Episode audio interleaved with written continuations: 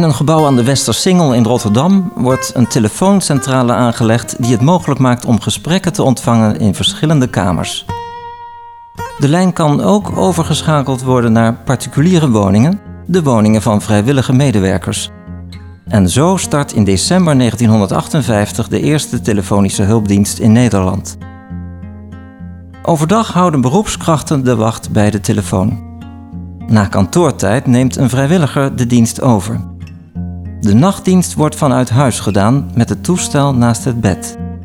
Op die manier is de formule van de telefonische hulpdienst gewaarborgd: non-stop service bieden aan mensen in nood. Deze aanpak slaat direct aan. In het eerste jaar worden maar liefst 13.000 gesprekken gevoerd. Ze gaan over verdriet, eenzaamheid, menselijk falen, psychische nood en financiële zorgen. De oprichter van deze telefoondienst is dominee Henk Teutscher. Hij volgt al enkele jaren de ontwikkelingen van de in 1953 opgerichte telefoondiensten in Engeland en Duitsland en besluit contact te zoeken met de grondlegger van de Duitse telefoondienst, Dr. Klaus Thomas. Op verzoek van Dr. Thomas reist hij af naar Berlijn. Teutscher luistert er mee met telefoongesprekken, praat met vrijwilligers en laat zich informeren door beroepskrachten. Hij raakt zo gefascineerd door het werk dat hij er serieus over denkt om ook iets dergelijks in Nederland op te zetten. Eenmaal terug in de trein slaat echter de twijfel toe. Lukt dat wel in Nederland? Zitten ze daar wel op zoiets te wachten? Waar komt het geld vandaan? En de vrijwilligers? Het laat zich raden dat Torture, ondanks zijn onzekerheden, de plannen toch heeft doorgezet. Met positief resultaat. Want al snel volgden anderen in Nederland zijn voorbeeld. In 1959 richt Den Haag een eigen telefonische hulpdienst op en in 1960 volgt Amsterdam. Inmiddels zijn er overal in Nederland bereikbare hulpdiensten die samenwerken en zich vanaf 2019 presenteren onder één naam. Al 60 jaar kunnen mensen dag en nacht terecht bij Sensor. En ter ere van die mijlpaal praten we in de vierdelige podcast Ongehoord Sensor met de mensen achter de schermen die dit alles mogelijk maken. In deze aflevering praten we over de unieke sfeer op de locatie in Rotterdam, de stad waar het 60 jaar geleden allemaal begon. Mijn naam is Inge Jansen, zelfstandig journalist en voormalig vrijwilliger van Sensor. Samen met Ben Delamar, directeur van Sensor Rotterdam, ben ik te gast bij Ger Hogevorst in Den Haag. Ger was staflid in de jaren 70 en werd direct geraakt door de sfeer van de organisatie. Nu, ruim 40 jaar later, vertelt hij daar graag over. Welkom bij Ongehoord Sensor. 60 jaar een luisterend oor. Ger, ik zag je met enige verbazing kijken over wat je hoorde. Was, was dit allemaal nieuw voor jou? Nou, ik geloof niet dat het nieuw was, maar ik, ik denk dat ik het vergeten ben. Nu ik de naam dominee Teutser of Toy, nee, dominee Huppeldepup hoor, denk ik, oh ja, oh ja. Jij was actief in de jaren 70. Dat is inmiddels ruim 40 jaar geleden. Wat weet jij nog uit die tijd? Nou, dat het een, van de organisatie, dat ik het een hele warme, fijne organisatie vond. Van de tijd dat je gewoon op je brommetje er naartoe kon. Dus iets van, uh, uh, ik vond het een hoopvolle tijd. Wat deed jij in die periode? Ik ben aangetrokken om de vrijwilligers op te leiden en te begeleiden. Dat was mijn specifieke taak. Maar in het begin heb ik me ook met alle andere zaken bezig gehouden. Onder andere ben ik de stad ingegaan om te kijken hoe de verwijsmogelijkheden waren. En hoe die functioneerden en of ze ons kenden. Bijvoorbeeld wat er was aan mogelijkheden om cliënten eventueel door te geven. Hoe noem, of de bellers eventueel door te geven. U kunt, hè, als u meer hulp wil, specifieke hulp wil, daar en daarheen. Dus ik heb het allemaal een beetje uh, bezocht en gecheckt en daar uh, verslag over uitgebracht, verslagje gemaakt. Ik, ik heb het een beetje up-to-date moeten houden in het begin, dat weet ik nog wel. Zijn er nog specifieke dingen die jou bijstaan uit die tijd? Nou, niet zozeer van de, van, van de bellers uit, maar meer, meer van de vrijwilligers uit. Dat, dat vond ik toch altijd wel hele bijzondere mensen.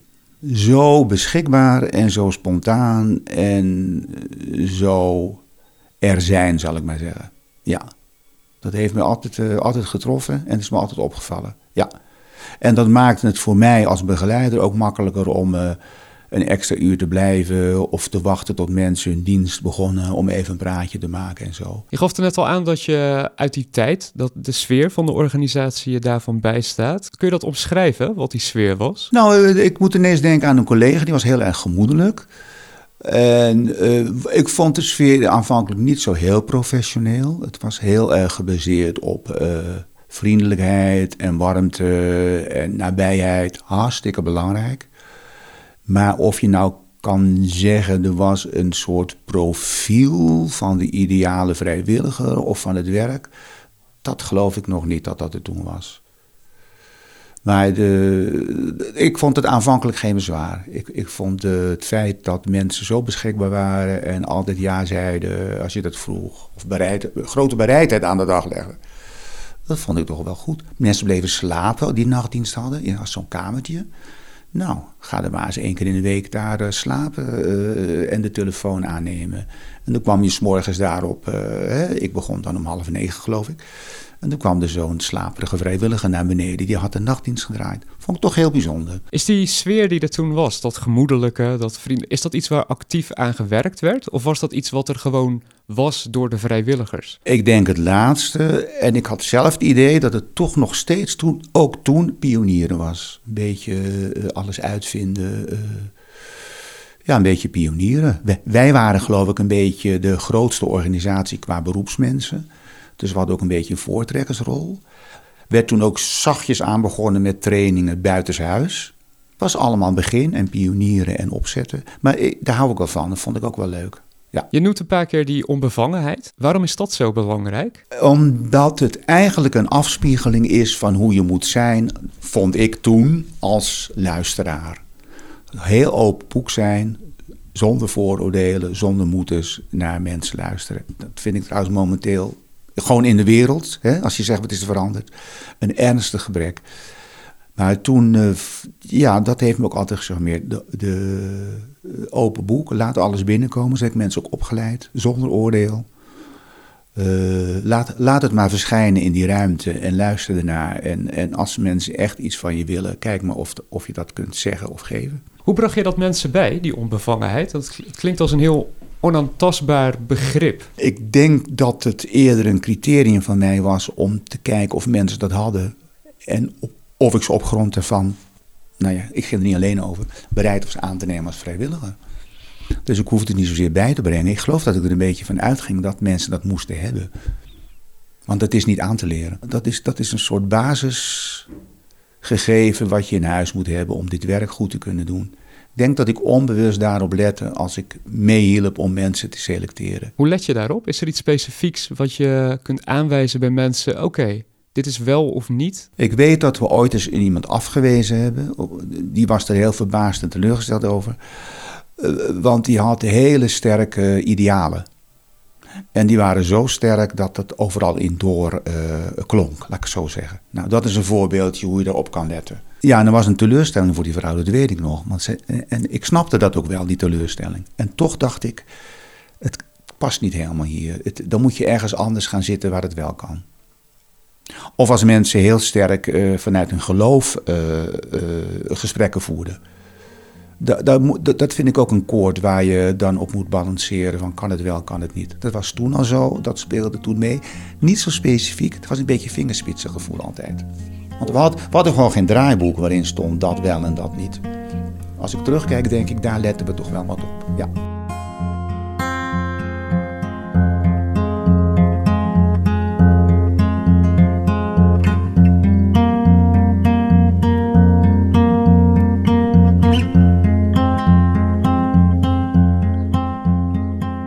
Je bent na vijf jaar ja, vier of vijf jaar geloof ik, ja. Ondanks alle mooie verhalen die je vertelt over. Waarom? Ik denk diezelfde nieuwsgierigheid waar ik het net over heb. Dat ik ook weer verder wilde kijken en verder wilde gaan en me verder wilde ontwikkelen.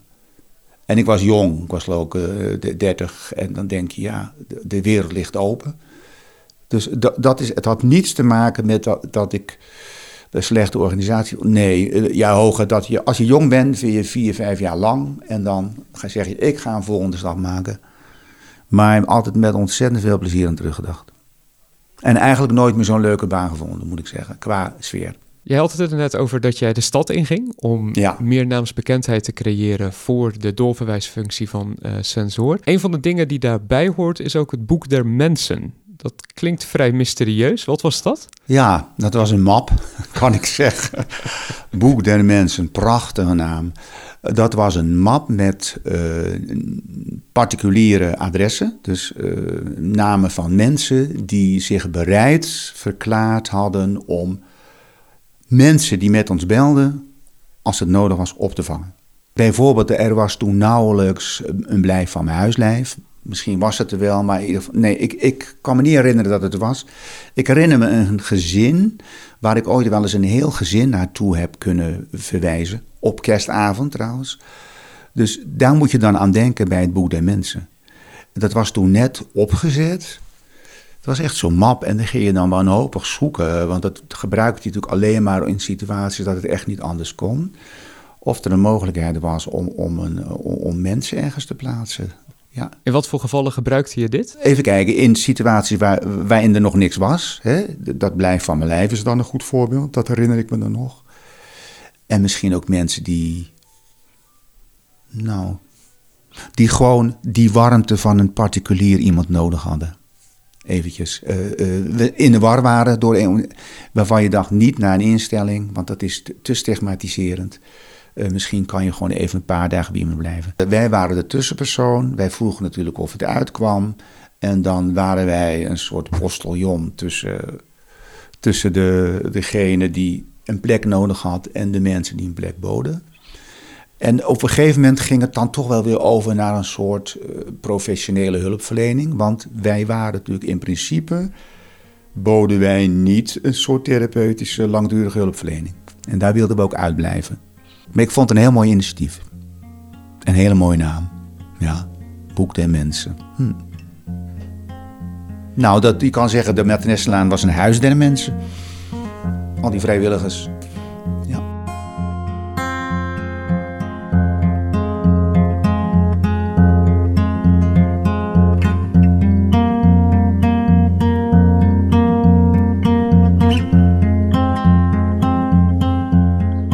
Ben Delamar, jij bent directeur van Sensor Rotterdam. Hoe zie jij de sfeer anno 2018 omschrijven? Nou, als ik plak tegen het verhaal van Ger, dan denk ik, eh, wat nog steeds hetzelfde is, is die openheid en, die, en het gevoel van welkom wat vrijwilligers voelen. En ook wat zij willen uitstralen aan de telefoon. Maar het verschil is denk ik dat het eh, minder grenzeloos is, als ik dat zo kan noemen. In die tijd was alles open en alles moest kunnen en onbeperkt. En dat hebben we wel van geleerd. Hè? Dus er is veel meer nu afspraak is afspraak. Of vrijwilligerswerk is geen vrijblijvende verbintenis. Dat is wel anders nu als in de 70 jaren. Wat doe jij eraan om zo'n sfeer te creëren? Het begint al met de samenstelling van de beroepskrachten. Die leven dat eigenlijk voor. En ook zo'n bestuur let erop. Dus dat je eenzelfde soort uitstraling hebt van dat welkom. Want dat welkom moeten vrijwilligers ook weer uitstralen aan die telefoon. We willen laagdrempelig zijn, zo gelijkwaardig mogelijk, weinig uh, verschillende niveaus, uh, uh, geen stigmatiseren, open, vooral niet te normatief, veel meer op een waarde insteken van medemenselijkheid. Kun je een paar voorbeelden geven van concrete dingen die jullie doen om dit uit te stralen naar die vrijwilligers toe? Ik denk het begint al op het moment als iemand komt voor een kennismakingsgesprek. Dat is altijd met een beroepskracht en een vrijwilliger erbij. Dat het verhaal gewoon wordt verteld vanuit beide perspectieven. Dat mensen daar alle vragen kunnen stellen. Dat mensen soms ook niet passen. Dat we dat ook eerlijk tegen de mensen zeggen. Ook vanuit soms een bescherming. Dat sommige mensen denken dat ze aan iets toe zijn waar ze nog wat toch nog even uh, uh, tijd vraagt. Hè? Iemand is bijvoorbeeld kort geleden gescheiden, denkt, nou, ik kan dat wel aan. Maar wij weten uit ervaring, dan moet, je kan toch morgen iemand aan de lijn hebben met eenzelfde soort verhaal. Dan gaat het heel makkelijk in elkaar overlopen. Dan moet je toch nog weer een beetje eelt op je ziel krijgen. Dus zekere bescherming gaat er ook uh, van uit, denk ik, van de staf.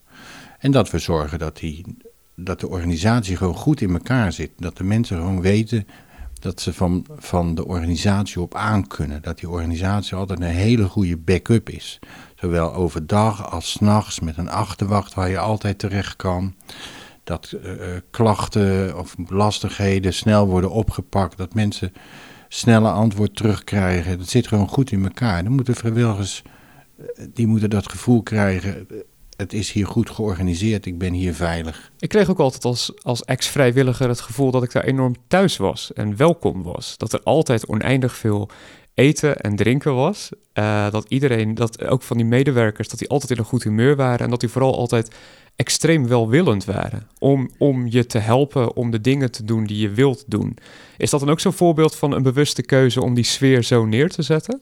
Ja, van dat extreme vele eten, dat staat me niet zo bij. Dus het zit, is wel altijd een goed gevulde koekjestrommel, maar er zitten wel kaartjes in. Nee, we proberen wel met elkaar een sfeer van welwillendheid te creëren. En dat lukt. En dat voel je. Dat voel je als je binnenkomt. Wat zou er gebeuren als jullie dit niet zouden doen? Wat zou dat veranderen aan sensoren? Ik denk dat de mensen dan uit een ander soort uh, motivatie bij ons blijven. Dat nu mensen graag uh, met elkaar die gemeenschap draaiende willen houden en dat met elkaar dragen. Dat je anders uh, dan toch meer de calculerende vrijwilliger in huis haalt. En daar zijn wij terughoudend mee. We proberen dat anderen juist aan te spreken. Afsluitend. Stel, we zitten hier over 60 jaar weer met z'n drieën om deze tafel in Den Haag. Sensor bestaat dan nog. We vieren het 120ste jubileum. Wat zou er dan van die sfeer behouden moeten zijn? Beginnend bij Ger. Nou, de basiselementen die ik aan het begin noemde. De, ja, ik kom weer op die onbevangenheid, op die bereidheid. Dat zou behouden moeten blijven, niet alleen bij de vrijwilligers, maar ook, ook bij de mensen die beroepsmatig werken. Ook wij als beroepskrachten waren grenzeloos beschikbaar. Absoluut. Dat was inderdaad iets wat totaal vanzelfsprekend was. En dan komt het van twee kanten. Het zou fantastisch zijn als, als dat bleef in de toekomst. Dat mensen op elkaar kunnen vertrouwen. Dat is eigenlijk een soort uh, uh, hele subtiele beloning voor je inzet. Ben, wat hoop jij uh, dat er blijft? Uh, ik weet niet of over 120 jaar uh, of over 60 jaar uh, sensor nog bestaat in deze vorm. Zo'n vorm moet mee evalueren met de tijd, met de behoefte van de tijd. maar het belangrijke is dat er plaatsen zijn van medemenselijkheid. Dat je plekken hebt in de wereld waar je je veilig en thuis kan voelen met jouw verhaal, met jouw onvervreemdbare verhaal, met jouw geheim. Dat je je niet hoeft te schamen en dat je weet, hier kan ik terecht. Dat zal altijd blijven in een of andere vorm. Ger Hogevorst, voormalig staflift van Sensoren. Ben Delamar, directeur Sensor Rotterdam. Bedankt voor jullie blik in de keuken van Sensor Rotterdam, waarin we onder meer hoorden hoe belangrijk een goede sfeer binnen de organisatie is voor medewerkers en vrijwilligers. Bedankt voor het luisteren naar Ongehoord Sensor, de podcast ter ere van de 60ste verjaardag van Sensor. Op www.luistergoud.nl kun je deze en andere podcasts terugluisteren en meer informatie vinden. Tot horens.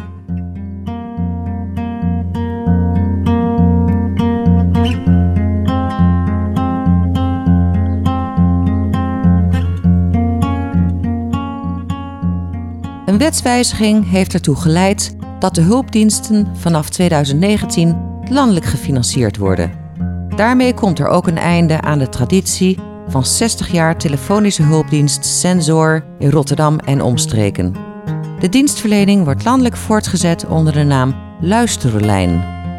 De regionale afdeling voor vorming en training blijft zijn diensten in Rotterdam en omstreken aanbieden. Vanaf nu ook aan andere initiatieven op het gebied van informele zorg. Deze communicatietrainingen voor vrijwilligers worden tot 2025 vergaans gesubsidieerd en zijn in sommige gevallen zelfs helemaal gratis. Meer informatie vindt u op de site luistergoud.nl. Gesubsidieerde communicatietrainingen voor vrijwilligers.